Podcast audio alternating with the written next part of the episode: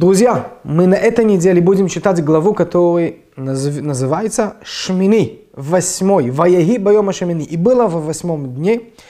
И кажется, что мы говорим здесь о, о восьмой день, э, то, что стоит э, приносной храм.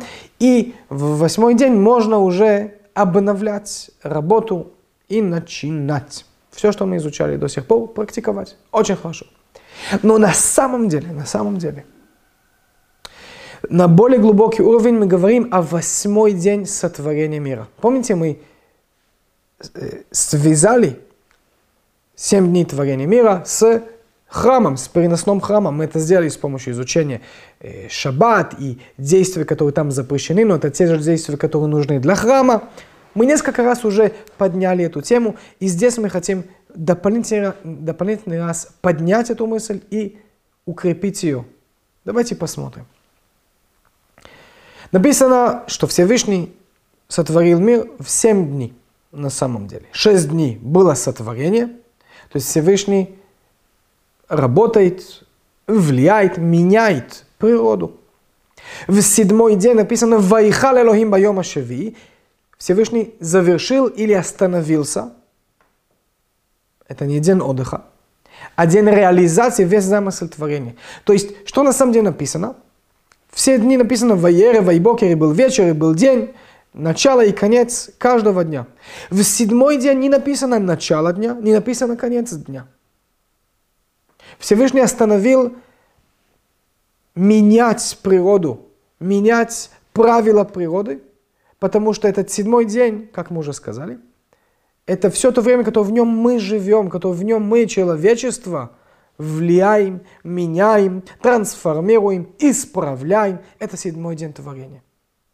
Мы также сказали, что строение храма завершает замысел творения или завершает сотворение мира.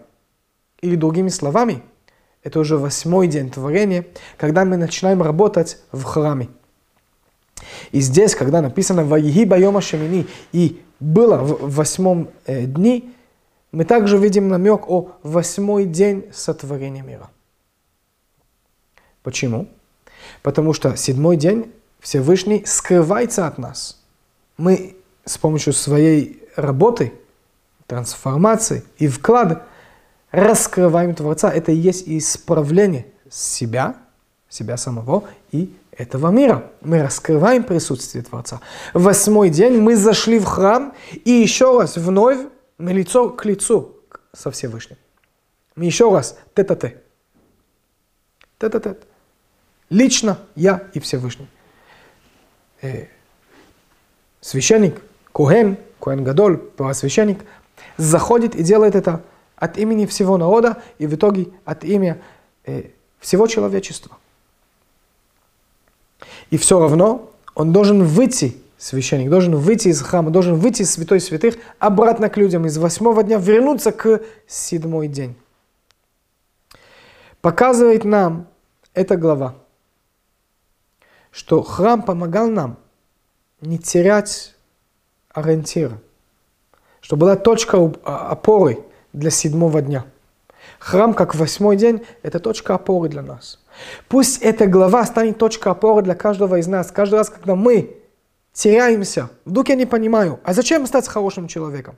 Почему заботиться? Почему э, смотреть и, и контролировать свои слова, свои действия? Почему быть полезным? Почему улыбаться? Почему сказать спасибо? Почему сделать то, что, э, как сказать, отвечать за свои обязанности? Почему не жить в, полном, в полном гедонизме, думать только о себе? Храм, который является этот ориентир, пусть эта глава станет для нас, для нас этот ориентир, это точка опоры. Осознать еще раз, что я зашел, у меня есть личный контакт со Всевышним. И тогда я могу вернуться обратно к своей жизни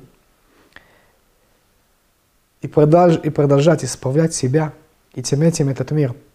Кстати, для тех из нас, э, кто соблюдает и мы молимся – во время молитвы, сердце молитвы, суть молитвы находится в том, что называется, называется молитва Амида. Молитва 18, э, э, потому что она названа в честь 18 благословения. которые изначально в ней были, сегодня там на самом деле 19. Но молитва Амида, индивидуальная молитва, это и есть суть молитвы, это и есть сердце этой молитвы. И ее мы молимся стоя, шепотом, мысленно мы хотим быть, оказаться в зале, в Иерусалиме, в храм Святой Святых.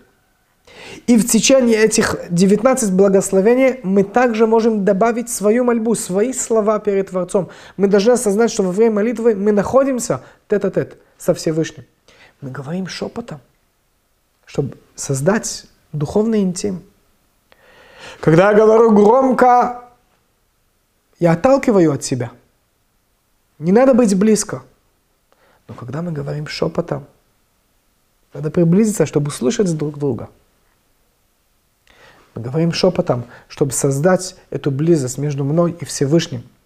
Так что даже если нет храм в Иерусалиме, мы живем в диаспоре, из-за из COVID сложновато долететь до Израиля, до Иерусалима. Дай Бог, уже скоро мы сможем, но пока еще сложновато. Хотя с помощью молитвы, мысленно, с помощью этих правильных слова, я захожу в Иерусалим, я захожу в храм, там нахожу эту личную связь со Всевышним и уже добавляю свои слова, свои просьбы, свои э, э посылы к Творцу. Шаббат шалом.